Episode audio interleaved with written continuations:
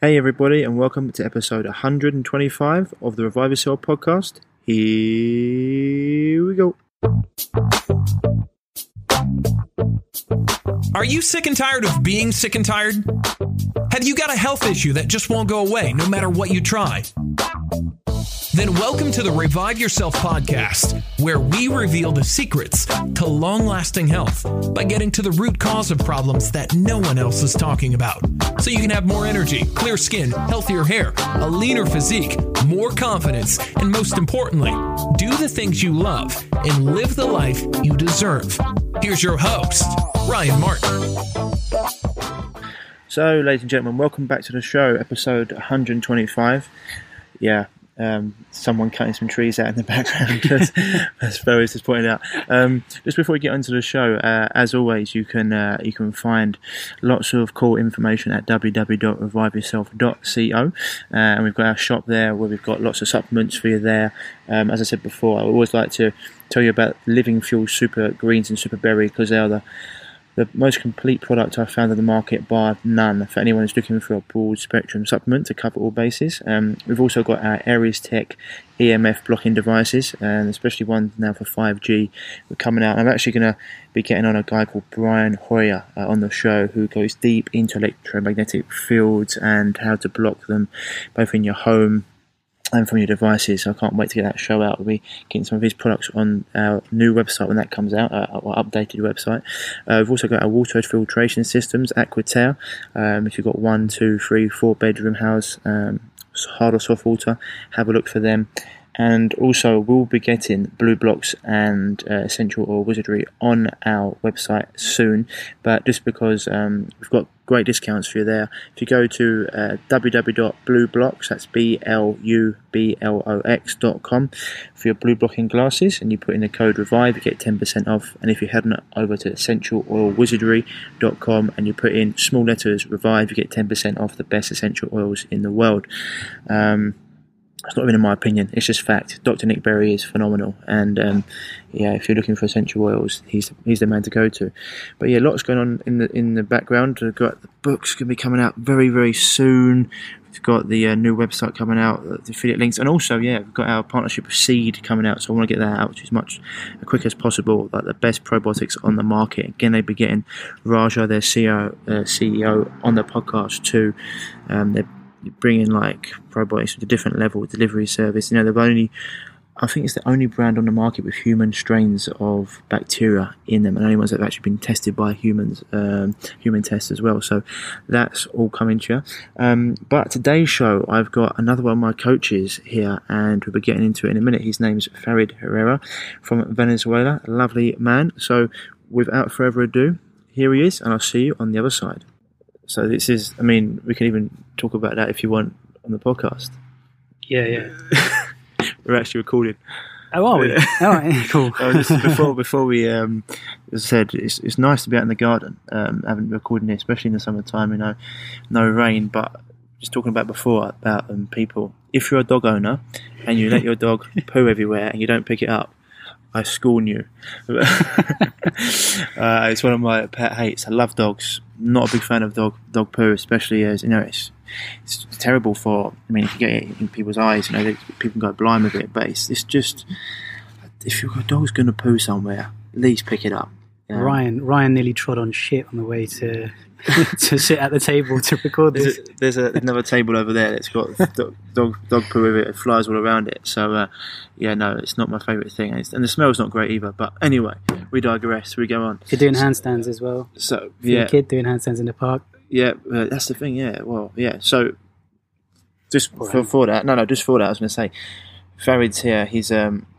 So last week I had Chris on, who's a mentor and, and coach in business sense. Farid is someone I've been working with for the last three months now, roughly. Yeah, give or take. Yeah, three months. Um, uh, trying to get my movement better. It's one of the things that I've been always been into sport and stuff. A lot of sport, a lot of lifting, but you, a lot of sportsmen get it. You know, your movement patterns are cannot be great, or your range of motion isn't great, and it's something I really want to work on, because you know I am a tin man. We are getting less like the, the Tin Wizard Man. of Oz, Tin Man. We are getting less like the Tin Man, um, and it's been it's it's hard work. But just for people out there, Farid, like what because obviously, um, I mean, you've been doing this a long time. Anyone who's anyone who wants to see, I mean, what's it? What's your website? Uh, w w w dot farid herrera dot com. Pretty so simple. And you're on, on Instagram at Farid Herrera. Just Farid Herrera, yeah. yeah. So if you go onto that, you'll be able to see the sort of stuff Farid's doing, which makes uh, it makes it look very easy. And then when you try and take try and do it yourself, you realise that yeah, it's like when you're trying to start to learn another language. Yeah. It's like the language of movement. And yeah. um, so how did you how did you get get into it? Because I mean, for someone on the outside looking in, it would seem like it sort of comes naturally to you. You must have been doing this for quite a long time. Yeah, so um, I don't know if I told you, but I thought I invented parkour when I was eleven. Really? Yeah, it turns out that I didn't. But I, I thought I made it up. Um, and so, yeah, so I started when I was sort of about eleven playing around with parkour. I was never really interested in uh, mainstream sports, like football, rugby, cricket, all the, the stuff that people would play at school. Um, Where was you at school? So I was at Holland Park School in um, West London. Okay. Yeah. At the time it was quite a quite a naughty school, and we were I think I think we were the only school pretty much in the borough who didn't have to wear a uniform. So oh, really? It was quite yeah quite liberal, you know. It was fine. Get up to much mischief?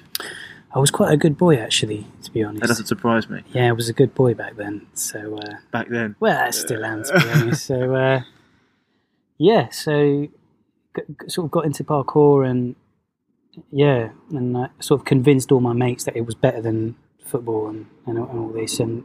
And so they, so we, we kind of got a little group together, and we, we just meet up every lunchtime at this. There was a bar, a long rail that ran across the playground, and we'd meet up every lunchtime. We'd congregate around this rail and come up with thousands of different ways of going over it and under it and balancing on it. And can you do this? And can you do that? And it was uh, any injuries?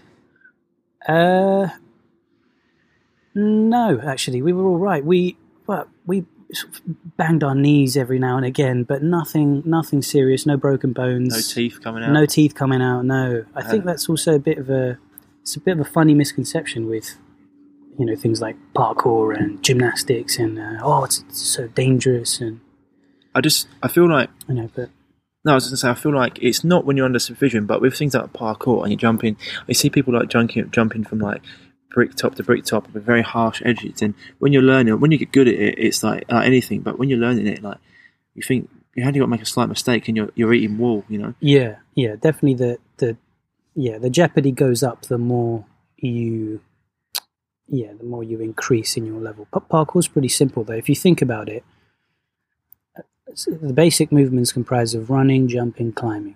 Let's take the jump for example. The one of the One of the most basic things you can do to alter a jump is increase the distance. It's still a jump, but you're just playing with the distance. So, you know, you don't have to go and do... It's the landing though, right, as well? Yeah, the landing, of course, the landing makes a, you know, is a big part of the jump. But essentially when you have, when you can jump, you've learned the, the ability to jump, you can take off, you can land properly. Uh, in order to... to to alter it, you can change the level, you can change the, the distance, but it's still just a jump. So it's easier said than done, but if you can do a jump at ground level, there's no reason you shouldn't be able to do it, you know, ten, ten, ten stories well, up. Well, so you, yeah, and that's, that's all in the mind, But right? that's exactly, when that's I when you get to the to the kind of... So you're jumping on a, on a tree branch over yeah, there. Yeah, yeah. And that's about balance as well. So it's not just about the ability to jump, it's about the ability to land and balance. And, you know, I mean, this is the thing with, with it, I feel like, Um, which is another. This is into another thing because I want to get into movement. But like a lot of people, it's been like what's what Paul Chek said about CrossFit. You know, he said I've got nothing problem. I've got no problem with CrossFit. It's like having something against knives. Nothing against a knife. Just but before you start juggling knives, I prefer to start juggling oranges. You know, yeah. And so people get into yeah. parkour who aren't that flexible or aren't that strong or haven't got those good imbalances. It, yeah, I don't know, but but from a young age, if you start doing it, that that's a great age to pick it up, right? Yeah, young age is a is a, a mighty fine age to pick it up. You, you, I've got people that have gotten into parkour um, at a way older age. They just have to manage their expectations. Yeah, just don't don't think you're going to be sort of leaping across rooftops. You know, like it's that famous James Bond opening scene, right? That's right. Yeah, yeah, yeah. Casino Royale. What's his name? The guy uh, in that? Sebastian Sebastian yeah. Foucan. Is he French? He's indeed French. He lives in London. Does he? Yeah, yeah, yeah. He, that was a that was an epic opening. Epic opening. Yeah, yeah. yeah. I think that's what sort of. I mean, parkour was sort of on the map under underground, but I think that may have brought it on the main scene a bit bit more because that went out to. For sure. Yeah, yeah. For, yeah millions, billions, uh, billions, but millions of people. Millions of people yeah. saw that. Yeah, yeah, yeah. And I thought that was epic. So, so, so right. So people got to manage their expectations, but they can get better. You can get better. You can also you can also learn to enjoy things that don't have so much, you know, gravitas or jeopardy. You know, doing a small jump between two logs in a park that are sort of knee height can be majorly satisfying, and you can you can learn a whole load about yourself and how you deal with fear just from doing that. If that's the level you're at, mm-hmm. you've got to sort of accept what you're working with. You know, yeah. So like so like when so so from so that was when you were eleven years old you got into that and then and then and you got a background in um, capoeira. Yeah, so before I even before I did any capoeira actually was so it was parkour with my friends and then um, the P block in our school was quite interesting. There were there were three gyms essentially. It was gym one, two, and three.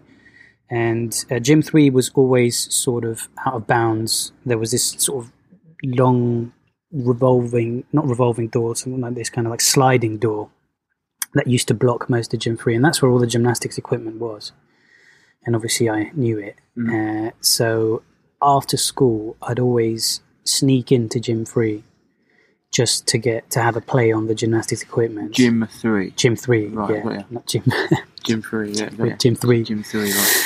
Uh, to have a play on the equipment, and I knew I had about a five minute window before yeah. uh, before my good old P E teacher, Mister Arnett, would come in and sort of kick me out essentially. So I, I had five minutes after school every day to play on the gymnastics equipment. And I remember one time he was sort of escorting me out, um, and I said to him, you know, sir, why don't you get a gymnastics coach? That way, I'll, you know, we won't have to sneak in here and play on the thing. And ah, oh, no, there's not enough people interested and blah blah blah. So I struck a deal with him. I said, if I get a bunch of my friends interested and we promise we'll commit every, you know, one hour every Tuesday after school, will you get someone? And he was like, he said yeah, and he sort of, I don't know, I think he laughed it off. Didn't, didn't think I was serious. Yeah, yeah. yeah so obviously I had all of my my little parkour crew, yeah, got them all together, and then we went over to his office the next day on a Wednesday. And we all rocked up and we said, yeah, we're, you know, we're, we're all, you know, get, we're all into it. Like, get the coach. We'll rock up every week. And he sort of couldn't believe it. And lo and behold, I think it was, yeah, about a month later, he sourced a, he sourced a level two gymnastics oh, coach. Nice. Yeah. And he got us a coach. So it was every Tuesday after school. It was the best day of the week. We just couldn't wait really? for Tuesdays to come round because we knew it was gymnastics with uh, awesome. Danny. His name was Danny. So we'd finally open up gym free, roll out all the mats, all the equipment, and that's kind of where. How old the, were you then? Uh, this must have been a while. I, I must have been in year seven. So how old were you when you were in year seven, eight? Our, our years were different. Years like, are different. Yeah, uh, like private schools have names for years, and we didn't have gotcha. like didn't have we had like rudiments and elementary and all that rubbish. So I don't know. Right. What was that? Seven? Was that eleven? Something like that? A bit, a bit younger. A bit, No, it's a bit older a bit at older. this point. Yeah, so we're a bit older. So what were you doing? Like just mat work on the rings? Were you doing like bends? So no rings. We were just doing uh, tumbling. Yeah. So basic tumbling passes. Okay, we nice. started super basic, like forward rolls, backward rolls, all of the stuff that nowadays people just don't even want to. Yeah, yeah. They don't want to do that no, stuff. No. You, you see, you know, like, oh, you know, people come in and they say to me, oh, Farid, I, I want to move like you. Can you just make it happen? You know, like they think it's going to happen in two weeks. Or you know, something. You know what it is. It's like when people go to doctors, they go there for treatment, right? And it's like, if I went to you, so I heard this the other day. I was like, if I went to you, Farid, I'm going to treat you to dinner. What would you think? Like, I'll be paying. yeah, but I'll, be, I'll treat you to dinner, right? Yeah. Just like if you go to a doctor, it's like you're going for treatment. So people go there and they expect the doctor just to treat them. It's like right. you have to do. It's like when I come to you. So you can only give me the tools. You know, I've got to go and do the yeah. work. Well, yeah, yeah, yeah, yeah. So you can't just go to you and you're not you're not a magician. Well, yeah, that's it. So, yeah, no, exactly. So we spent, you know, time and, you know, session after session, just practicing our you know, forward rolls and backward rolls and flips. Kicking up to handstand. No flips at the beginning. We were all complete novices. Right, right, right. You know, yeah, it's yeah. just sort of, you, you can't, But actually, the, the important part of that process was that we were enjoying the fundamentals, essentially. We didn't go in there with this sort of air. Of course, we had our goals. We all wanted to do a backflip. Yeah. That was the thing when you were like that age. Yeah. But, but it's somehow, still the thing, isn't it? It's still the thing, yeah, even. Yeah, yeah. I got, yeah, yeah. I got a friend of mine who wants to, sort of, I want to nail a backflip. Well, when you see, like, a gymnast doing tumbling, yeah, that's wicked. Like, when you, like, just, just from, like, you watch them just flip, flip, flip, land it, you're like, oh, that's what, I mean, see footballers, some footballers can do it as a celebration. Yeah. And you think, like, oh, that looks so good. So, and they make it look so yeah. accessible. The amount of work that's gone into that, though, is, is, uh, is something to, to respect. And, and I think, yeah, like I was saying, the, the important part of that process is we were actually enjoying the, The, the the fundamentals. So that so it also like at that, at that age you sort of don't have any fear, do you? You get rid of all your fear. You don't care about, like, you don't think about broken bones. When you get older, you think, oh, I'm, I'm because you're also not used to it. But, like, yeah, it's just time doing it, and also getting rid. Like, when you, when you're younger, you don't have much fear. Yeah, there's less sort of jeopardy, less responsibility, yeah. less. You don't think about the repercussions, for sure. I was still always quite careful, okay, and, in a way, quite afraid. You know, this was something that I was, I had a couple of friends who were the opposite of me. And I think what happened is they developed, they developed a little bit faster, but... Um, where did that come from? Why, why would you, what was, what was, where did that sort of, not maybe hesitation, whether that sort of like being responsible or maybe just being a bit fearful, where did that come from? Were you always quite meek as a child? That's a good question. Yeah, I would consider myself to be a, a, an introvert. Yeah. Um, I've done, yeah, I mean, I've done a little bit of work on, on, on not being so introverted, so to speak. Yeah. Um, but definitely I would say that's my kind of, if we, if we had to put a label on it, uh, that's the one I'd fall under. So, that, yeah, quite is reserved. Mum and dad introverts? Or? Uh, yeah, my dad, I would say, is quite introverted. My mum... Maybe not so much, but uh, yeah. So, so before we get into that, you're from Venezuela, right?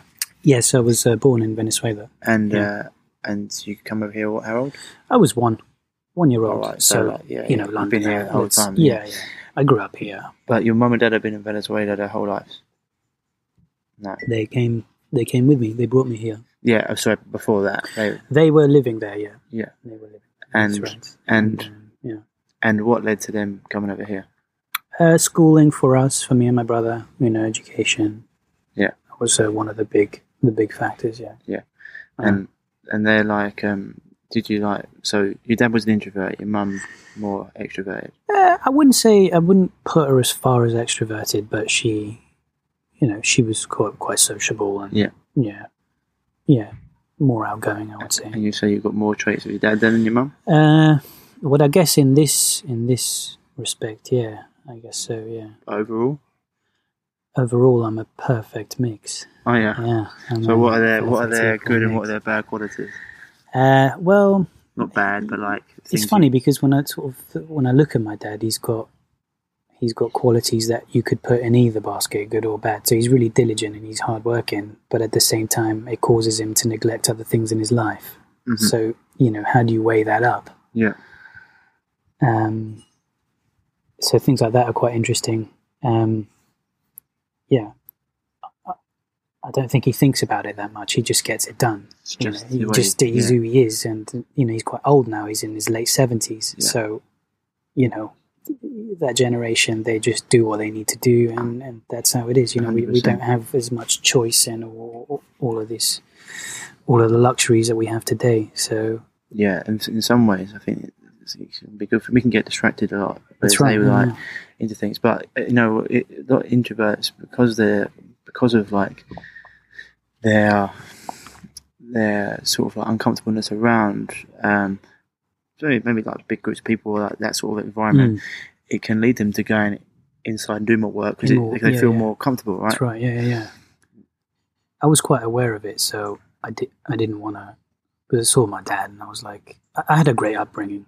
You know, there's no doubt about it, but yeah. I, I sort of did see uh, how his sort of uh, his diligence kind of, you know, kept him kept him distracted. You know, and I was like, maybe maybe I could learn from that and yeah. find a way to, to keep some of that. Yeah, take yeah. take what's good. Isn't it Bruce Lee that said yeah. that? Discard what's not and keep what's uniquely your own. That's the one. So uh, so I looked at that and then, yeah, sort of uh, I, I, I, I trained myself to not be so introverted, essentially. Yeah. And, you know, and my job requires it as well. You know, I have to go out in front of people and teach workshops in front of people that have flown from wherever they've flown yeah. just to come s- to see me, essentially. Yeah, yeah. You know, it's like, can be quite daunting and yeah. stressful for an introvert, but actually, uh, yeah, you learn to embrace it. You, you'll never get rid of that kind of anxiety or fear. I think that's you, a good thing. You though. just dan- learn to dance with it. Yeah, I think, like, but the thing is as well, you're in your, you're doing it in your environment, so they come to see you in your yeah. environment, so like, yeah. you're not being put on the spotlight, but also like that little bit of anxiety. I mean, I'm the same. From a young age, we always got taught at school to go and speak publicly. Obviously, public mm. speaking is one of the one of the six big fears I think they talk about. And, That's uh, right, yeah, yeah. But doesn't when, matter who you are. No, and you but know. you get more comfortable with it. The first time I did yeah, my absolutely. first seminar, I remember I was shitting bricks. yeah, yeah. And then the more I do it, you just get on stage and I'm like, right, now I'm here. There that's we go. It, that's it. Same as like what you said before, you, you got that flow really well. And I was like, it's just repetition of doing it, yeah, right? Yeah, yeah, yeah. But it seems, the way you talk about your dad, it seems like he's a very powerful character in your life, or he has been. Yeah, he definitely has. I, a, lo- a lot of the way, a lot of the things he did in in my upbringing, I think, in I took really well. It's, it's funny because it could have been, you know, I'll give you an example. It could have been taken in a slightly more, perhaps more negative way. So, for example, he used to pick me up from school every day, and on the way to fr- from school to the bus stop, it was you walk at his pace or you get left behind.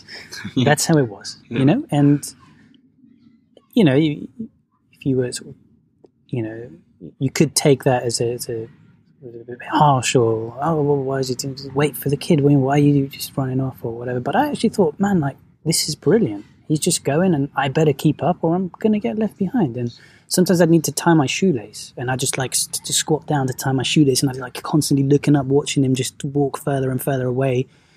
And he'd turn around and see that I'm tying my shoelace, and he'd just turn back around and keep walking, you know. And it's just like, and then I just like sprint back up to him, and then that was it. Everything equalized.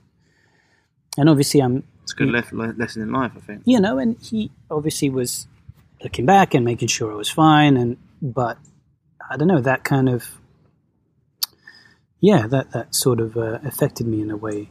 And I thought, yeah, you know, this is, you know, not not to be wrapped in, in cotton all the time, you know, especially by the, the people that you look up to. And because yeah. then you'll start to, you'll start to expect this from everyone. And, you, you know, God forbid, you'll start developing a sense of entitlement, you know, oh, people need to wait for me, you know, it's like the world doesn't revolve around you. Ooh, you know, start getting double offended about everything. You know, like it's just we won't go on that just yet.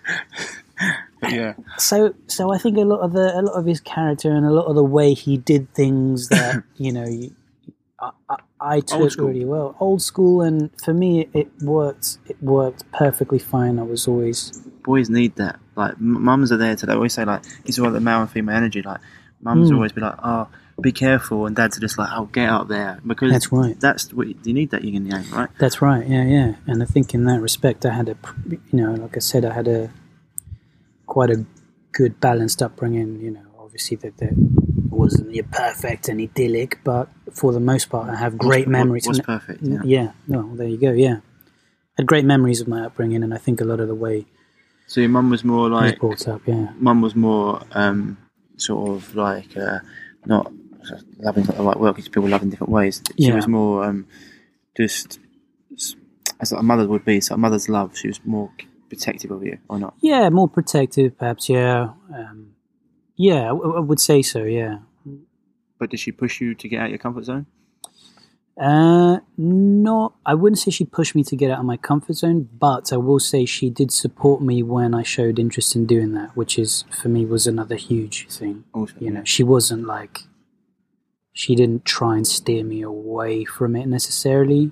She questioned me about it, and then I, you know, said, yeah, this is definitely what I want to do. She was like, okay, get well, on with it. Stuff. Huh? The movement stuff, yeah.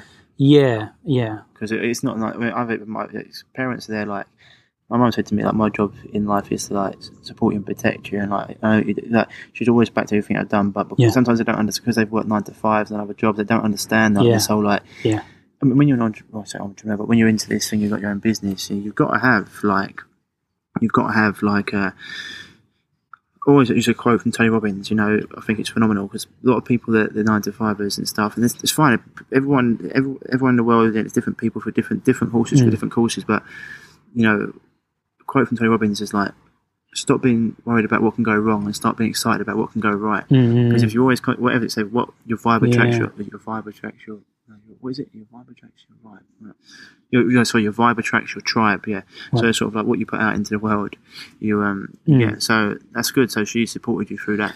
She did, yeah, yeah. And again, when I was at school, I, you know, any excuse to to, to train and practice, and I would take. So I think we used to do like uh, end of year school shows and stuff, mm. and like little presentations for assemblies and mm-hmm. stuff, and I'd be the first one in line, because it meant I could like, gather up my little gang of friends, and we'd have to come up with like a, you know, like a two minute piece to some music, and we'd run around on the stage and jump over each other, and, you know, we'd get to like put all of our gymnastic tumbling stuff to use on the stage. And so I'd always invite my parents to the shows, you know, like, like yeah, you've got to come Proud. and see this stuff. Yeah, yeah. So they always had to, to come and like, yeah, you know, uh, come and essentially watch me uh, awesome. do this stuff, and and they did. So That's they awesome. kind of, you know, they they they started to realize quite early that this is this was something uh, quite doing. pivotal in my in my life, essentially. Yeah, yeah. yeah.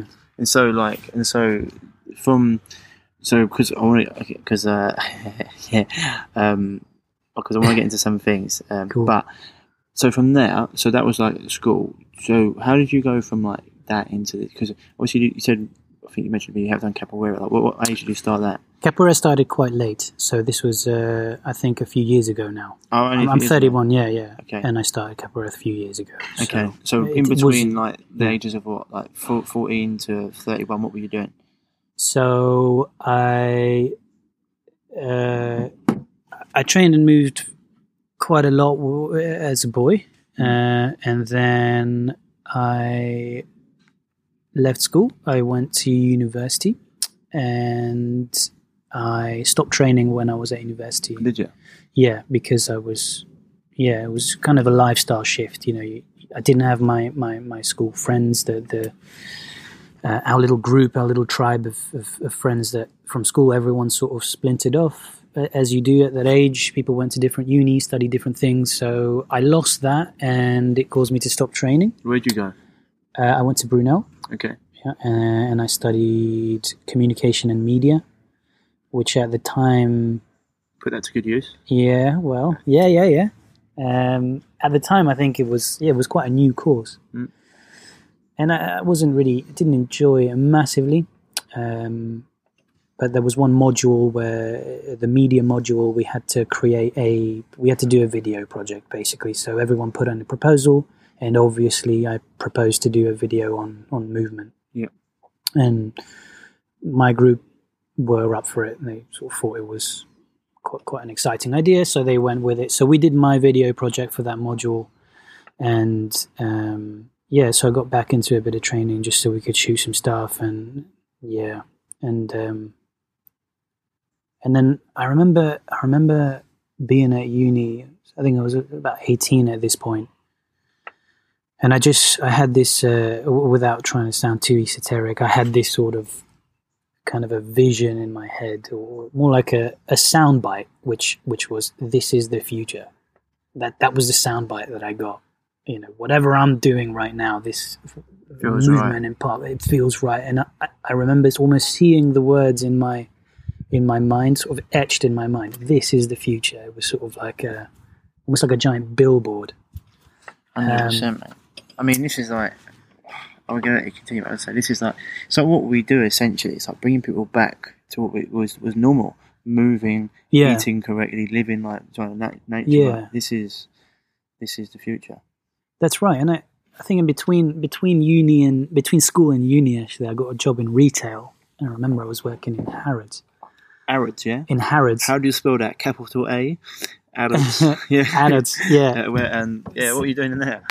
I was actually working. Uh, I was working in designer shoes. Mate, my friend worked in Harrods actually in the menswear department. Yeah. I remember going up there. Yeah. It's an interesting place. It is actually. I actually really enjoyed it. Yeah, I can imagine I it being quite, it. quite enjoyable. But at the same time, it did make me think, because my manager was obviously way older than me at the time. She was probably in her mid fifties, and mm. I thought to myself, you know, all of the senior senior lot were also in, and I, I, I did think to myself, is this this is is this this is not the future? No, no. You know, is this going to be my life now? This was before uni. Um, so I kind of had a little bit of a taste for the nine to five thing as well, and, and sort of naturally didn't didn't connect with it at all. I'd, I'd been I'd been training before. I'd, I'd been putting myself in uncomfortable situations. Right? A, a lot of the times, a movement practice will require you to put yourself in situations where either you suck at something or you're scared to do something. It's just uncomfortable, and and it doesn't have to be that way all the time. Yeah, amen. But but that's how you grow, right? That's right. And so, yeah, and I and um, it's one. Of, yeah, I just said that's one of my things. I've said to myself, like, play like a kid, be like you used to. When I used to every every night, it'd be something different, like badminton, mm. football, rugby, and and now like you get older, people stop doing that. They're going to the, I guess, go to the pub, or like just like yeah, go and do go and do nothing, sit down. It's like my thing was, I don't care. I'm going to be playing like a child. It's like my yeah. tie. See you football. And also the uncomfortable thing, like yeah. become comfortable with being uncomfortable. I That's think right. it's a, yeah, I think yeah. it's a big thing. People don't like being uncomfortable, right? And so they just stay within their comfort zone, and, that's and right. nothing great gets achieved there. Yeah, yeah, that's right. And so, and that, that really affected me, because then I was in, in the retail job, and although I enjoyed it momentarily, it, you know, sort of in the, in the immediate, it was quite fun. At the same time, I wasn't comfortable with where that would take me. Ultimately, take it. Yeah, ultimately, take me. So, and and and I was, but at the same time. The, the, the big the big fallacy is that if you stay in the system, it'll promise you, you know, gold in gold, the tunnel, yeah, gold, gold at the end of the, the tunnel. Yeah, that's right. Yeah.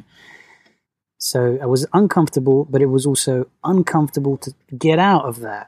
So it was kind of this like dilemma, or this kind of dichotomy. Were you but, still training then, or not? No, I wasn't training that much then, but because I had experienced this this sort of, you know, overcoming physical challenges mm. and stuff, I was, uh, however this came about to me, I made a kind of a, a deliberate bridge between this and the way I wanted to live my life. Yeah. You know? So I thought, I've gotten myself out of some horrible, uncomfortable situation in my practice. I've managed to, to learn a lot of the things that I was shit scared of at the beginning that were horrible. Um, why can't I do that with my, my own life? Why right. does it have to just be in this one facet of my life? You know, the, the, why is it that I can only overcome via physical training? You know, and I, so I deliberately made those bridges, I guess, as a kid. So I was quite quite cool with just leaving the job, going to uni, trying it out, then not finding that, t- t- t- you know, to be fulfilling to me. So again, you know, you're in the system and it's promise you, promising you all the riches. Go to uni, get your piece of paper, get a job. Um, so it was uncomfortable to leave that, but I was also willing to do that. Uh, and so, yeah, so I, I, we did the module anyway, that, that video module, and it was the only module that I got an A for. You enjoyed it, right? Yeah, exactly. When you're passionate about something, That's it's not right. hard to get an A in it. That's right. And then, and then so that, that was kind of a, also a bit, another bit, bit of a sign. I thought, mm, there's definitely something there. Then I got this kind of, th- that, that, that weird vision, essentially, you know, not vision, that soundbite of this is the future. And um, yeah, and then lo and behold, I got a call from a friend of mine who was working with a charity, and he needed someone to coach. He's working for a bereavement charity in East London. He's a lovely guy called Dean. He got in touch with a friend of mine called Callum, and they needed two coaches because Dean was setting up a bereavement charity for kids in East London, because there's not much in the in the N H S for, for bereavement. Mm-hmm. And he'd lost his, Dean had lost his brother in a traffic accident in Thailand. So he was obviously, you know, well, yeah. well involved in that, in the kind of the, the, the process of, of grieving. Yeah. So he started the charity for the kids, and he wanted uh, Callum uh, to put on some, some, some classes, movement classes. And so he got in touch with Callum, and then Callum got in touch with me and asked me if I wanted to do it. And initially, actually, I didn't want to do it. I was too busy still t- t- getting back into my training and learning X, Y, Z. Uh, so I, I sort of declined for a while, and then it's like, please, please, please, you know, help me out. I, I, just and then he was in the end, he was like, look, just do one. I said, okay, I'll just do one, and then in the meantime, you can find someone else. And uh, so we rock up first day of the class, and we had about twenty kids in front of us. I think I was like twenty-one at this point, and uh, we had a sort of a group of twenty kids in front of us, and it was a, the most surreal experience, you know. Two two chaps, me and Callum. I think Callum was younger than me. He was like twenty or nineteen, and I was twenty-one. And we were responsible for twenty sort of children. You know, mm. obviously we were D B S checked and everything was fine. But having done coaching myself, I know what that's like. Yeah, yeah. And so it was quite, again, a kind of like an exciting experience. You're just put in this uncomfortable situation again, but now the uncomfortable almost becomes. It starts to weave. You weave excitement in the uncomfortable. You're, oh, wow, this is like an uncomfortable project, but there's going to be light at the end of this tunnel for sure. You know, and this was riveting, and I, I actually ended up loving that class, and I said to him, I'll, I'll carry on and I'll stay. So, um, yeah, we started. I remember, I think like ten minutes in, this kid came up to me, and he was like, he was tiny. He was like, his head came up to like, you know, it's up, up to my waist, and he was like, he poked me on the leg, and then he looked up, and he goes, he, he goes, sir, can I go to the toilet? I was looking down at this kid thinking, I'm twenty-one, he just called me sir. You know, I feel like, like that's surreal, like, isn't it, that? Yeah. It's just surreal, and then, like, you know, obviously, yeah, I just nodded at him, like, yeah, yeah, you can, of course you can go to the toilet. You know, he, he ran off, and I was like, jeez. That's, you know, fucking, that's a, lovely, I mean, that happens to you. It's amazing, like, yeah. You're like, that's respect, that's, that's something the child's been brought up, lovely. Like, I mean, because... You couldn't just have every, as much as you're like, of course you can go to the toilet. Yeah. You couldn't just have every kid run off to the toilet every two minutes. No, no, be like, but so yeah, like, yeah. It's, it is surreal when you first get, having called people sir, I, where that comes from, that you can go deep into that as well, where that, that, that comes from. But like, having called people sir, like in schools, very, yeah, yeah, you yeah. called it yourself, you're like, hmm, that's strange. Like, yeah, it was a surreal moment. I was twenty-one, and I was, you know, being treated with respect, and the kids looked up to me and Callum, you know, both of us, and... Same as the way you probably looked up to your coach, Danny. One hundred percent, exactly. Um, so it was it was a lovely experience. It was it was amazing, and, and you know, and then we started thinking about how we can, you know, help these kids grow and, and, and evolve, and, and really made me think about my coaching essentially. So so I stayed on that project for uh, I think it was it ran for three years in a row, and we just did a class every week. Okay. With the kids, um, while you were developing your own training, I was developing my own training, and we, so we you, kind of trained with the kids, and yeah, it was just brilliant. So, like, so that's about that twenty-four. So, like, the next like seven years, did you have you had any mentors? Have you done any work with people like other coaches, like people that trained you to get to the level you are at now? Mm, you you mean uh, sort of movement? Phys- movement? I.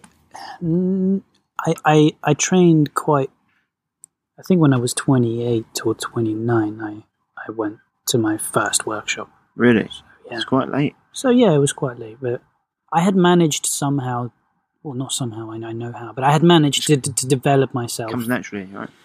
Well. Well, no, no, but as in like, as in, no, as in everyone, for example, like Premiership footballers, Premiership rugby players, of course you get to a certain level, you need coaching, but before that, like it just comes natural. You get to, you got to have a natural ability before you can get to the point of making it professional. You know? So yeah, you obviously got a natural ability to move. And I don't know that it's natural, Ryan, because I, really? I'll tell you why. Because I, I used to do things like this. I'm about to tell you. Back when we had sort of, do you remember the, the old dial-up modems? Yeah, fifty-six K.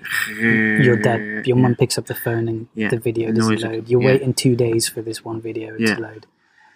I had found a program that would download videos, and I would spend like two days downloading this video. It was of this acrobat that I had seen online. It would, there was no YouTube back then. It was Dailymotion. Video of this acrobat, and it would take me two days to download it. And then I found another program that would play it frame by frame in slow motion. And I'd sit there. This was like my work as a kid. You know, I was like, I can't remember how old I was. I'd be butchering if I told you, but...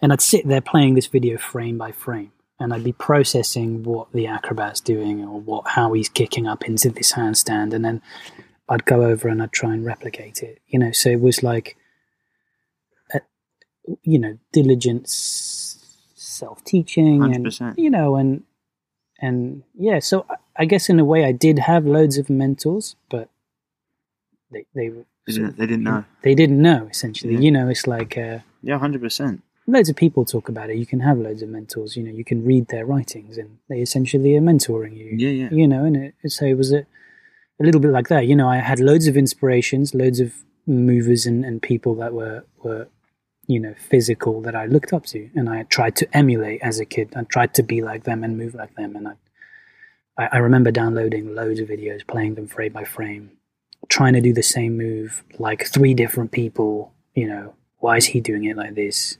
And he's doing the same move a bit different. And then I tried to do it both, like both of them. What was, was it just their own unique take on it, was it? Yeah, you know, we all have sort of different levels, different lever lengths, different mm-hmm. levels of mobility, different strengths. So you can have two people doing the same move and it can definitely have nuances, you know. It's just this kind of thing people talk about style. Oh, it's your style. And uh, and I essentially wanted to be like every single one of my heroes, but yeah. in one body. Yeah, you know. Fair enough. And so that was kind of my idea as a kid. So, yeah, I was super diligent. And, I, and you know, I, you have to respect the fact that not everyone is as into it as I was back yeah. then, and and also not, not everyone has the time. There's um, this is the other thing. Yeah, I to mean, do that. You, people don't realise like how many hours it takes. Like this is the thing. Like there's a great quote. It's like um, I can't remember who it's from. Well, I think it's from one of the best basketball coaches of all time. Um, it says like, "Have a balanced life. Be it balanced." Massively towards getting better in your chosen pursuit, whatever it is. It's like yeah. because to, to master anything, you know, it's mastery is this fantasy. You know, you, everyone's always a student. Everyone's the moment you think you're a master, you know, you finish. You know, even though yeah. the highest masters know they're still a student yeah, because yeah. everything changes. But the amount of time to put into, when people get to certain levels, you know, top levels, it's hours of repetition and learning. Mm. And oh, I made this mistake, and oh, what can I adjust this? It's some people say, I've forgotten more than you. Than you, than you know, because yeah. the master has gone through so much. It's like mm. they've broken down. They, you said the uncomfortableness, gone through that, come out again. Like yeah. it's like the hero's journey, right? You're uncomfortable, you get scorned, you finally break through it, you you, you win, or you, you get to where you want, mm. and then you go through it again to get to the next level. And That's it's like right, yeah. constantly doing it. So, mate, I can. I mean, sitting there watching things frame by frame, that takes serious or serious mental capacity. Yeah. I had to find the program that would do that as well. Sit, and then I'd put the video through the program. I'd sit there, and then I'd go out and try it. So I've essentially, in a in a, in a funny know, way, no I've done injuries, all... no injuries throughout all this. Going out and no, trying it, no, yeah, no. I was always made of rubber, are you? Well, yeah, either that, and I don't know. Might have to do some some blood tests. Uh, no, it's a touch wood. Don't want you to yeah, get yeah, no, it's all good. Yeah, I've always been really careful. I've been yeah. That's it's hard thing. to be careful though when you're doing. It's hard to be that careful when it's like going out to playing the sport. You know, you're playing. People are like, oh, it's like it's like when I'm, I've got mates who go to the army. It's like, oh, be careful. It's like, well, how, how careful can you be in like a war zone or even yeah. a rugby pitch or a football pitch? Be careful. Well, it's not just down to you. It's down to the other players. Or be careful. I'm trying to do a backflip, or I'm trying to like, I don't know. As you said, what we did today. You know, you're doing handstand up the wall, or you're doing yeah. flip, or whatever it is. You know. You, I mean, you've got to have some. There's some. There's some sort here's, of like risk in it. Right? Here's why I think I didn't get injured. I was never attached to the outcome. Right. I think people injuries come about when you get too attached to the outcome. You're sort of looking over the hill, mm-hmm. and you can't even see what's in the valley, and you, you're going in and you're tripping up all over the place. This I was never attached to the outcome. I used to really enjoy kicking up against the wall. It was actually the, the, the bathroom door in my house. I used to literally enjoy kicking up into handstand and slamming my heels into this door. Peter, mum and dad loved that. Yeah. They had to deal with it. That's just, that's it. And I used to like that. I wasn't even thinking about, when am I going to get my first five second hold? Like, there wasn't even, somehow it just wasn't in no, my no. thing. I was like, I'll kick up. I think it's a huge, I talked about this with Chris, I don't know if you listened to it, our last podcast, but Chris talked about it. And it's I was like, like yes, I listened to it. And like um, I said, people are like so worried about the destination, they forget that all the fun's had on the journey. Like, yeah, it's a, coming yeah. Like, like it's all good. If I come to see you and I complete it, how how much satisfaction would you get as well if it was easy to complete like that? Yeah, you wouldn't. And like coming and meeting you and being, I know like, I'm further down the line than when I was, but I've got a long way to go. But meeting you, and also the people you meet on the journey, the conversations yeah, yeah. you have, like yeah, it yeah. grows you as a person. You know, yeah. it's, it's weird because Chris is actually the reason I even got in contact with you because right? because he started to do some movement stuff because we've been talking about it for a long time, and he does uh, B J J. Yeah, uh, he's big into that, and I've always like wanted to do Muay Thai. I want to also get into B J J because it's another being uncomfortable sort of situation. Mm. But and he had a and he had a movement coach because he wanted to get better at moving in certain areas. Mm. That and he brought Lee down to one of our intensives. You know, Lee, Lee Rowlands. Yeah, Lee Rowlands. Yeah, he's a top chap. Shout top, out Lee Rowlands. Top top chap, top lovely chap. guy. He put from us lot, yeah. He put from the rural. Yeah, he put us lot through for like, your paces for like an hour. Good and, man. and all these people that are into fitness and health, and we were like, oh dear God, this is ridiculous. That's reality check. Almost. Oh, massive like reality check. Some of the things yeah. that we holds that he was putting us in, and why I couldn't move, and I was just like, no. And I like always, I'm just like right. I went to Lee. I was like, Lee, do you know anyone in the London area? He's like, well, you can work. And like, like, I don't really. I sort of like, you can work with me online. I was like, Lee, I'd love to work with you online, but I'm not at that position where I need someone to look at me. He's like, yeah. He's like, I, he said, I, he said, well, my coach is sort of in London. He's a bit further out. I was like, okay, what's his na- na- name? I was like, give me your name, and that's how I got in contact with you. And I was like, yeah. Look, And I, and I drive an hour and a half to see you. Yeah, yeah. It's not like it's around the corner. Yeah. And that's because I said to people, people say to me about certain things, or there's a certain doctor that I use in my programs, and they're like, oh, is it? Is he? Uh, is anyone any closer? I was like, no, one, that's who I trust, and two, if you really care, you'll go and see him. Like, I went to America yeah, you and Thailand and all other, all other places. To, you see, yeah, yeah, but all other places to, to learn from yeah, my yeah, health. Yeah. Um, and sometimes I think like people need that reality check of, look, if it's really important to you, you'll do it. And I think that's like, um, simple, like it, people, when when you're in that sort of like self-development world, and, and like a lot of entrepreneurs and stuff, they, another quote, and I used, I'm going to say it so many times, I want this to get through to people as well. Mm. Jim Rohn, your level of success will seldom exceed your level of self-development, because mm. success isn't something that happens to you, it's something that you become. Mm. And it's like, this is why keeping company with the right people and doing yeah. the right things, yeah, the right yeah. practices, and, you know, It's it's just it's just so so important to like surround yourself, and as I was saying, it's in, like Lee was that just gave me like a yeah give me like all right I'm, I'm nowhere near like yeah you can lift weights and you can move your up and down the yeah, yeah. pitch, but there's a lot that's missing here, and mm. I think that's uh, a really important important part of the puzzle, and so and so that as well, like as you're saying, like not having it's me it's a, the journey like is really important, and not having like a like wanting an outcome, yeah, or like thinking I need to do this. I think the playing aspect is something that people lose as well. Just yeah. getting them playing, right? Like people want this and they want it now, rather than thinking like, okay, like how long is it going to? What have I got to do? Who have I got to see to get there? Or how long is it going to take? And what's realistic? Yeah, people grossly overestimate what they can achieve in a week and massively underestimate what they can achieve in a year yeah. or longer. Yeah, yeah. And so not having that outcome for you, brilliant. Like being able to play and get on with it. Yeah, and a lot of people, you hear the quote all the time, oh, it's not the destination, it's the journey. And this is all true and all good and well, but how do we put that into practice? Yeah. People just don't put it into practice. They don't even try. It's fair enough, okay, you know, I was having this conversation with a student of mine the other day, and we were doing a really simple uh, low gait traveling pattern across the floor. It was not complex, it was simple, but there was loads of room in that simplicity to actually find enjoyment and to refine the details. You, you could take anyone off the street and I could teach them this crawling pattern, and all they'll be thinking perhaps is, oh, when am I going to get the, the, the handstand, or when am I going to get to the to, to wherever this thing's going to lead me, mm-hmm. you know? And uh, not that she was... not that she had that perspective, but it just kind of sent me on this this sort of volley of words. And I said to her, just try and find the enjoyment in feeling the way your left leg is sliding across the floor. That's it. And then, yeah, you have to practice enjoying the journey. It's a, it's all good and well knowing that you should, but if you're not practically trying to do anything about it, you're, you're still... going to be attached to your outcome,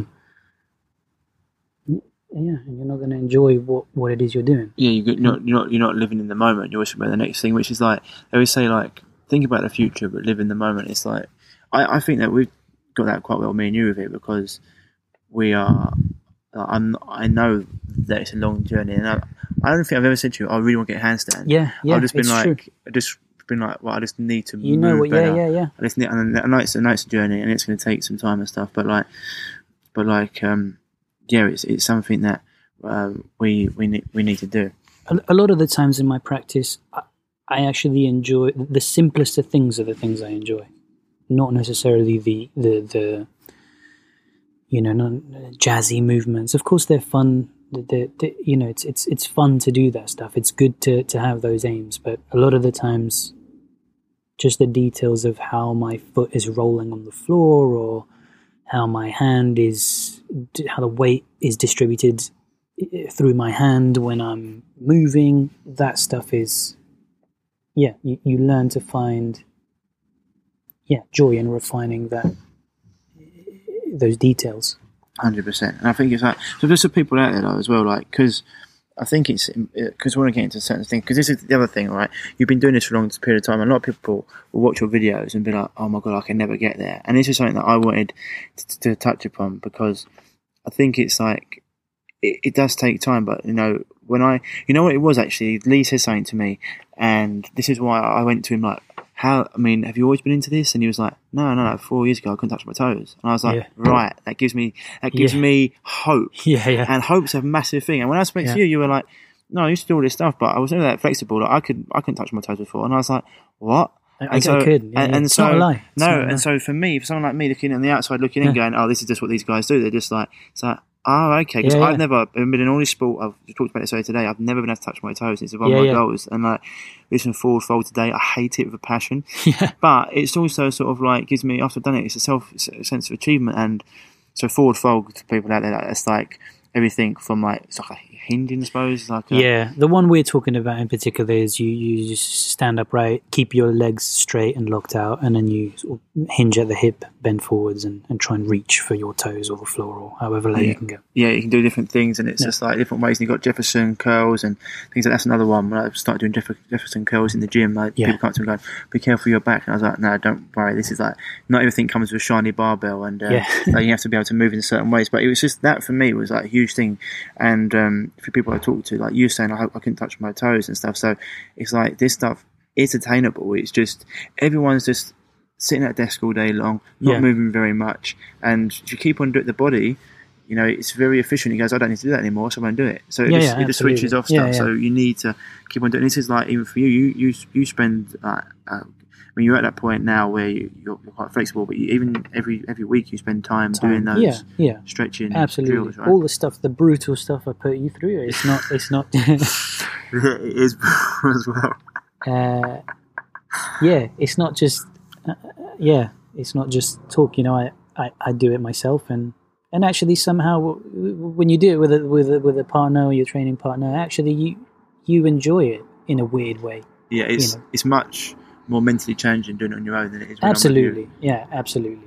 And yeah, th- this is true this is true and I think I think there's value in that. I, I, I used to I used to struggle seeing the value in, in that, because I was I was able to, to to sit in front of the computer and play a video frame by frame, but I understand that not not everyone has the time to do that.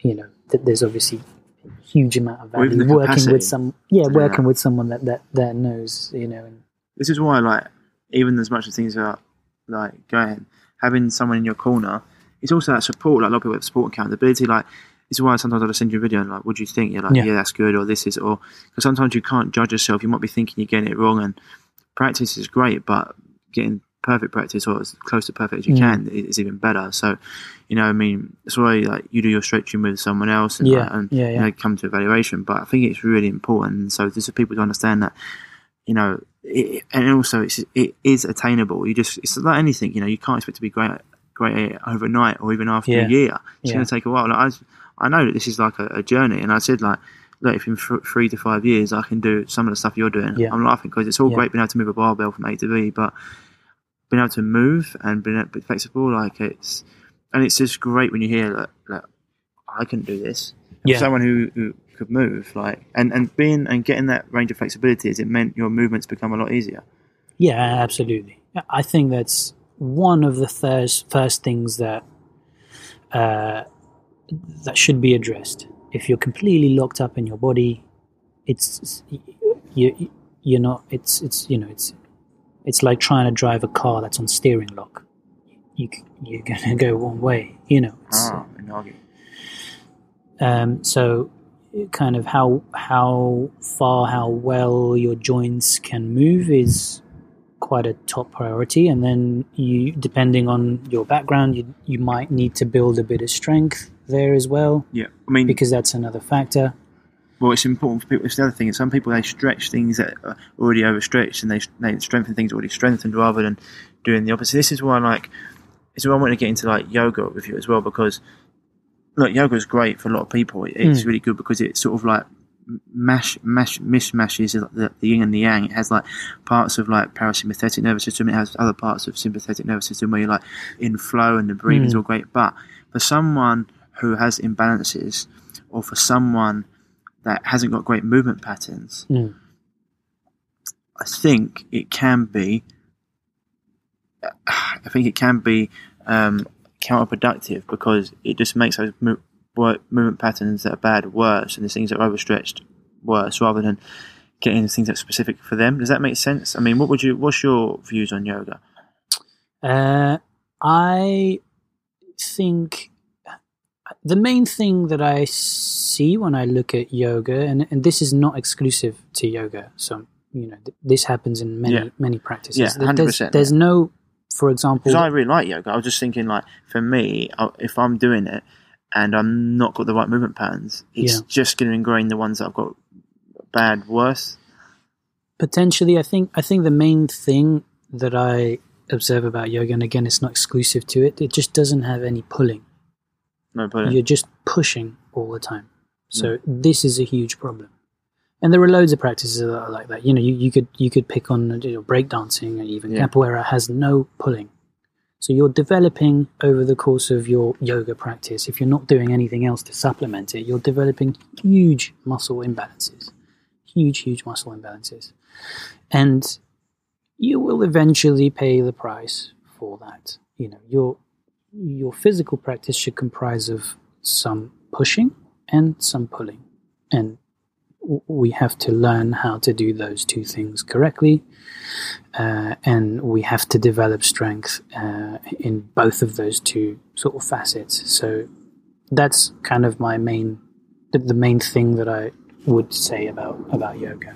Yeah. Um, in terms of the actual practice, I think it's uh, yeah, it depends on, on, on, on the teacher. I think there's it's got a lot of potential to be done really well. Yeah, hundred percent. Yeah. Um, And it's, it's it's quite fun as well. Like if you get into the right flow and it's it's nice and it can be relaxing and it, it is great. I just feel like for me when I was doing it in a class as well, there's not enough one-on-one attention. So if, I, yeah, if I'm getting certain things, yeah, it's like class. That's the thing. It's like yeah, any anything. It's just mm. always say that there's no there's no there's no bad exercise. It's just a wrongly prescribed one. And I think for for me, I thought those millions of people out there that are not that flexible. I mean, it's a great place to start, but I think it can. I just, don't know that it's the best place to start. No, mate, I was, I was going to say, mate, well, yeah. it's, it's better than, once again, it's better than doing nothing, right? It's better than doing nothing. We yeah. agree on that. Yeah. Right, but like, that that is a thing as well. I don't think, yeah, I'm, I'm this is why, because I remember doing it and thinking, yes, it's good, but am I getting what I want out of it? Like, I can run and get hot and sweaty on a football pitch, you know? Am I coming here to do that, or am I coming here to, to unlock my body? And, and the truth was, I was coming here to unlock my body, and, yeah. and nothing was really improving that much, because I wasn't given things the attention that they needed. Yeah, and also it's movement is not a one-size-fits-all approach. So you'll go to a yoga class, and at this point, Ryan, let's be honest, oh. you're not going to get what you need from a yoga class. one hundred percent not. No. And this is the problem. Uh, I think the one thing we've got to be fair about is it's a good gateway. Oh, yeah, so yeah. you you probably got into researching more about movement because of yoga, I imagine. Yeah. And a lot of people a lot of people get this same experience. They go to a yoga class, they find out something's lacking, they feel they're imprisoned by the size of their mat because they can't go outside of it, and then they start looking elsewhere. And this is this is perfectly fine in my opinion. Um, the yoga practice that we know today and that's being sort of you know sold to us today is is not necessarily anything like what it was intended. There's a lot of other aspects to yoga that have nothing to do with movement. Some people would argue that, you know, the movement isn't even primary. It's more about meditation. It's, well, it's a three hours most of the yoga practice in India, right? Two, three hours? Yeah, it's a life. Yeah. It's a lifetime practice, almost a lifestyle. It, it doesn't. The, the yoga as we know it is been kind bastardized. Of, yeah, you know, it's been put through this filter and it's been diced up, and, and well, we, we're yeah. getting one little chunk of that, of the whole pie, essentially. Mm. So that's also something to, yeah, to note, about, yeah. to think about. You know, there, there are there are loads of great, you know, literature and, and stuff on. It's like what we do, like an hour a day. It's like exercise in a bottle. It's talking about like I'm going to do something in the blue zones, and like one of the things the blue zones do, like all out throughout the day, they're constantly moving. Whether it be like picking up, like picking up, um, or milking the cows, or like picking up fence posts and painting yeah. them, or or you know moving like grass from one field to the other, or whatever it yeah. may be. They're constantly moving. It's something that, and so going to the gym for them is like it's a bit null and void. Whereas yeah. the other thing as well is like um, with the yoga is like as I said to you before. Everyone I, I sort of look up to in that sort of movement thing, mm. you guys all look a certain way. You don't look like a yogi who looks like I don't know, a tree branch, for example, very, right, very right. thin and skinny. Whereas like everyone else I know that they're doing. The other, the other guy I really got into movement stuff from is Idol Portal, right? Yeah, that's yeah. where I sort of like come across, and I was looking for any any of those coaches first, and then I went into it and I was thinking, right, but. Having spoke to you and a few other people, that even that's sometimes not the best way because it's it's. I remember actually inquiring with them, and they were like, yeah, you're going to need to spend three hours every day for the first six months. Mm. And I was like, I just haven't got three hours a day. Yeah. And I was just like, and that was, I mean, he's he's great, and, and more people might got to turn on to him through him training Conor McGregor mm-hmm. and stuff like that. Um, and he's also quite an engaging character. He's he's quite yeah, he he's quite an opinionated person. Yeah, yeah, yeah, yeah. Um, and so like it's great. And also he looks the part. You know, he lives the life. He he moves really well. He looks yeah. really good in his skin. Yeah.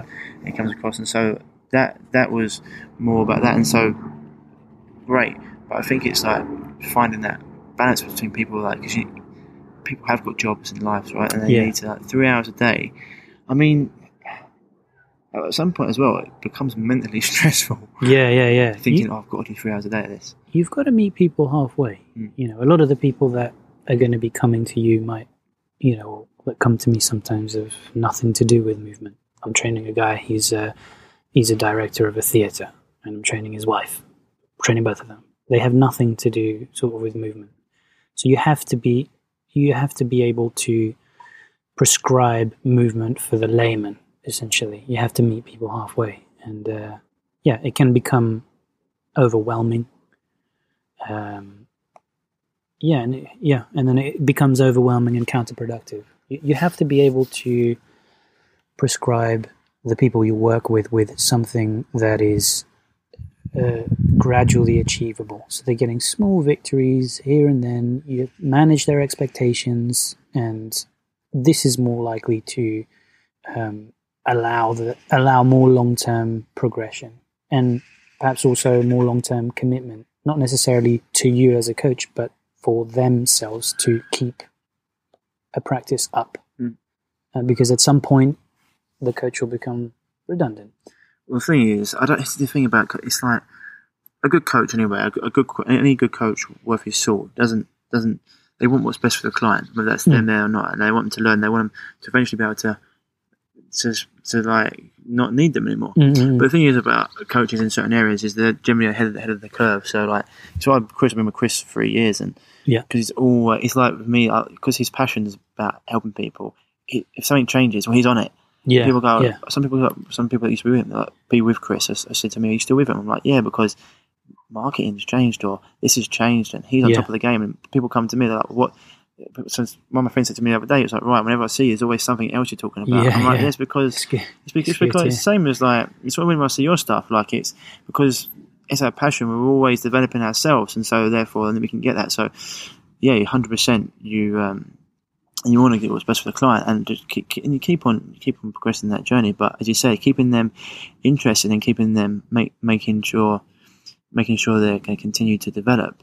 It is a long term thing, right? It's not just a oh, come and do this for ten. This is what we we are in a quick fix society of yeah, Instagram yeah, yeah, yeah. models and yeah. and all this. So, I mean, it's the way that the world. And this, I think, the the Mind Pump guys did a great interview with. Oh, I can't remember his name. He's a he's he's a he was a full on Buddha. I think I told you uh, about him. That he, and then we talk about how concentration's literally one of the things that people can't do anymore. Like without, yeah. you're always looking for a distraction, always looking for a distraction. The attention span has been gone. Shot to hell. I think, uh, what was it? Twitter did a good job at ruining people's attention span, didn't it?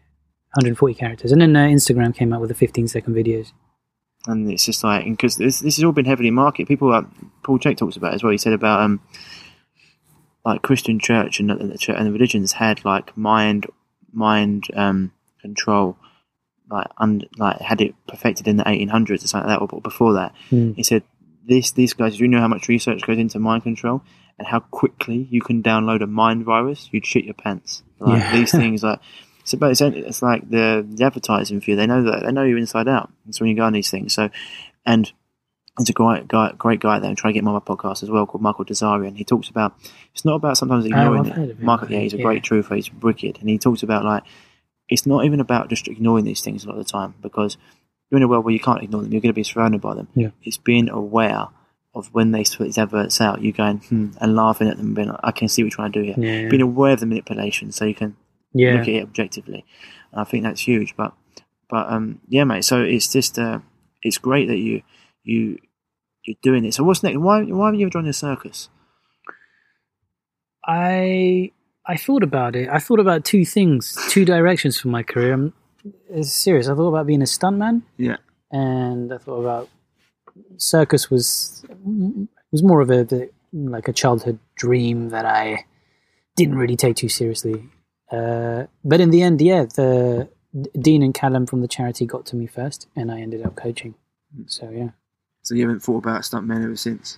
No, no. Hmm. I, I, I realise that's that's what I really like doing. I, I like I like being with my students. I like hmm. helping them. I like spending time. You know, it's like uh, every yeah. Saturday, even though we have to get up at, well, I don't know what time you have to get up at. I have to get up, you know, six thirty, whatever, yeah. six to come and see you. I'm like, ah, oh, nice, Saturday. Well, I'm going to go see Ryan. You yeah, know, it's, yeah, it's, yeah, it's good that we have good, we have good fun. We have a laugh and as well. It's, yeah, and it's, it's I, I feel like I'm I'm quite lucky. I, I don't know if I, it's luck, but I feel like that about the very large majority of my students. I'm happy to see them. When I look at my diary and I see a name, I'm I'm excited to go and spend time with them. And when I'm with them, they they mean the world to me. You know, I I'm fully with them and I'm invested in their yeah their progression and and their journeys essentially. And so this is something that I think uh, I, I, yeah I, I, I say this to people. I don't feel like I've worked a day in my life. Even with my online students, I go home, I make a, a cup of tea, and I sit down and I check my emails. All right, let's see who's written in. And then I get the videos, I sit down, I watch, I correct, I'm back and forth with them. I'm, I'm genuinely invested in in what I'm doing. And yeah, this is hugely, yeah, it's, it's. I feel like I'm in the right place. Yeah, yeah do, doing what I, I need to be doing. I, I don't need to be a stuntman. Uh, you know, yeah, yeah, I, I'm, yeah, yeah, I'm, yeah. I'm, I'm, I'm, I'm doing good. I think like, right. I think like a lot of people that I, I work with or like have been my coaches, and mate, I, I generally end up being good friends with them because yeah, yeah, yeah. It's, it's, we, we, we like share a lot of the similarities, but also they're themselves into like self development and into like yeah.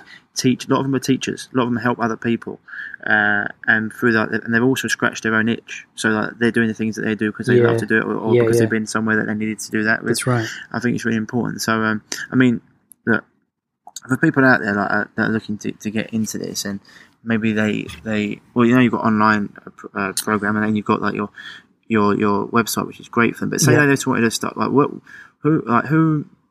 What, what's a great book for someone just to go and get? Well, a book that I really liked uh, is by a chap called uh, Frank Forencich. Forencich? Yeah. Um, Frank Forencich? Yeah. Let me... God, I can't remember the name of the book now. This is tragic. Because yeah. I know there's a few books that is like The Supple Leopard and things like that out there. That's... Mm, Not yeah. your favourite? It's... Supple Leopard's more... Um, It's more like when you're you've decided you're gonna you're gonna jump into in, into movement, and that's the guy. You, you've decided you're gonna jump into movement, and you sort of need Exuberant Animal. This is the one. Exuberant Animal. Exuberant Animal by Frank Forencich is a, a brilliant book, and I've just started his other book called Beautiful Practice. Um, so those are two great books yeah. that that are brilliant. Perfect. Kind of introduction and that so I would like, recommend. And for like people like, because also, as I said to you before, like guys out there that want to continue to maintain a good physique while they're doing this sort of stuff, like what sort of things you do, would you say, like not get impeded? Like when you talk about gymnastics and stuff, like where's a, is there a good gymnastics program? Is there something they could, they could follow there? Or what's the American guys? Uh, Summer, is it? Um, Christopher Summer? I Chris- think he's gymnastics bodies. Is he? Yeah. Is that any good? I think it's great, but you need a lot of self-discipline okay. and resolve to do that. Okay. It's It'll get you results, but let's be real. Okay. It's a grind and it's boring. Yeah. You, you, you're going to have to have a lot of self-discipline, willpower to get through that program. That's not to... to, to disparage the quality of the program. The drills are great. Summer knows what he's doing, but I don't think he's put much effort into making it very fun. Yeah. It's very results based, and you, yeah. you will get there, but you'll have to stick to it. Yeah. yeah. Okay. So like just certain certain things people can do, uh, keeping them a bit like maybe like one or two strength sessions a week, and then getting on their ability. Just think about pushing and pulling. So if you're going to go to the gym, do something that will require you to push and to pull. If you want to incorporate it into movement, you can do your pushing by uh, doing various different types of crawling patterns, or you can practice kicking up to handstand. That's a pushing exercise. Um, and if you're terrified of kicking up to handstand, you don't have to try to actually kick up to a full handstand. You can do tiny little baby kick-ups. Yeah. This is fine. Uh, eventually you will start to develop the shoulder strength, start to develop the awareness, the coordination. You'll have to figure out which leg you want to kick, which leg you want to jump with, and all of these these, these kind of uh, challenges are uh, they'll keep you engaged. Um, crawling, yeah, crawling. You can do uh, crawling sideways. Crawl. There's it's quite a lot on YouTube. Crawling you, sideways, that's tough. Uh, Yeah. Calling, so we're calling forward like bear calls and things like that, or lizard and things like that quite, but I suppose it's just getting used to it. But so for pulling, what sort of pulling stuff would you be doing? Uh, a basic one you can do is a, uh, either a pull-up or a row. Yeah. Um, and if you struggle to do pull-ups, you can tie a, a band onto a pull-up bar and you can sort of step yeah. over onto it, and yeah. it'll help you go up. Or um, I think the important thing is just... One good way to approach it is create a few benchmarks. So say to yourself, okay, I would like, if you can't do a pull-up at all, you say, I would like to be able to do one solid pull-up. Mm-hmm. One, like chest to bar pull-up. So my chin is well over the bar. And then start to research online. How do I go about attaining a pull-up? And then that'll be your benchmark. And then you can also give yourself, okay, I would like to be able to... Um, eventually kick up to a handstand and hold myself there for five seconds, even if it's against a wall. And then you start to figure out, okay, who... There are loads of coaches. Yeah. There are loads of people yeah. you can you can go to for yeah. guidance. You know. Um, yeah, so for, like for us, we, we discovered like my squat pattern. I need to re-get my squat pattern working. Yeah, if you can't flat foot squats, this is another great benchmark. I, I should be able to squat flat-footed, uh, and at least be able to, to sit there in that squat for at least, let's say, three minutes. Three minutes in total, or two minutes even, would be a good benchmark. Yeah.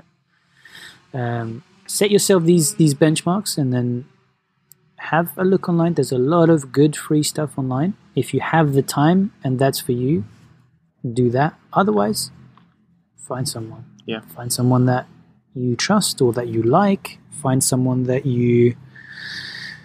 Yeah, just that, that inspires you, and you think, okay, I would quite like to. to that's the direct. I like that. That's I could I can relate to that. That's a good direction I would like to go in, yeah. and go get in touch, and, and that's it. Awesome, mate. Yeah, been an absolute uh, pleasure having this discussion. Anything else you want to add? Uh, I think that's it, mate. Um, uh, we didn't yeah. even, we didn't even get into like being offended and stuff, but we can do we that next time. Yeah, next time. We can yeah. do that next time, and. Yeah. Uh, I just want to say, yeah, like for anyone out. Also, you've got a, a work, couple of workshops coming up. Yeah, that's right. It's uh, just wait for this bike to go past. The inconsiderate guy.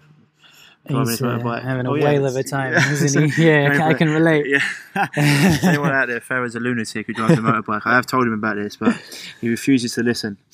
Yeah. Anyway, your your workshops, go on, mate. So my workshops, I've got a few. I've got two London workshops uh, planned. There, nothing's confirmed so far, unfortunately. But if you just keep an eye on my social media, I'll put it up there as soon as I have some dates. Yeah. Uh, so social media is Farid Herrera on Instagram. That'll be the best place to uh, check. And then I have uh, also a workshop coming up in Dubai, which will be on the eighth of November. Uh, so for anyone listening that's in that part of town. Uh, part of town? You mean like the, but, the other yeah, part, part, part of the world? world yeah. uh, then check that out. Uh, another good place is my email list. Yeah. Uh, so on my website, uh, you can sign up to my email list. Um, you, you said you missed one out. You had one in Dubai November eighth and you got one in Bali, no? Uh, there's a retreat. It's not a workshop. Yeah, oh. There's a retreat in Bali happening at the end of November, okay. twenty-third of November. Okay, that's cool. That's going to be a full uh, week's worth of training. Awesome. Sounds good. Yeah. Sounds good. Well, my man, it's been absolutely awesome having you on. Thank you very much for coming on, mate. Pleasure, Ryan. I'm going to definitely get you back on. Awesome. So, guys and girls, that was uh, Farid Herrera from Farid Herrera Movement Training, or farid herrera dot com. He's a absolutely lovely guy, you know, one of the nicest guys you'll, you'll meet, and he's someone who's really passionate about what he does, and I always love having people on there as passionate about what they do as I am about what I do, because, uh, you know, it's, it's, it's, you can just tell from the way he speaks about things, and if you go look at your social media, you'll be able to tell, like, the guy's not just a speaking head, that like, we get a lot of, like, professors out there these days, you know, they're just talking heads, they've actually done what they what they talk about, and it's it's always a pleasure to to, to meet someone who's that in, in, in, ingrained in what they do. Um, So, yeah, as I said before, he's over on Instagram, uh, Farid Herrera, and he's also at farid herrera dot com, um, which is awesome. I've uh, got some exciting guests coming up for you as well, and uh, I can't wait to get them out for you. I'm actually going to keep the ne- next week's guest as a little surprise because uh, I've got two people. I don't know which one I'm going to release first, so I'll, uh, I'll, I'll, I'll have to just, you know, have to just wait for that. Be a bit like Christmas. Um, otherwise, guys and girls, if you are going through a health issue and you are looking to overcome it, and you've been to see the consultants and quote unquote specialists and doctors, and you haven't been able to get anywhere, then and you're looking for looking to overcome them, and you're looking for someone to help you through this, then if you send me an email at Ryan at revive yourself dot co, or if you head on over to w w w dot revive yourself dot co and hit the contact tab and send me an email or a message, and I'll get back to you as soon as possible, and we can have a little chat about if and how we can help you. Otherwise, guys and girls, that's it for this week. As always, stay happy, stay healthy, and I'll speak to you soon. Bye-bye. If you're struggling with gut issues, such as gas, bloating, constipation, diarrhea, indigestion, heartburn, and want to finally be able to eat the foods you love without the crippling after effects, then don't forget to head over to revive yourself dot co and pick up your free copy of The Healing Health Paradigm today.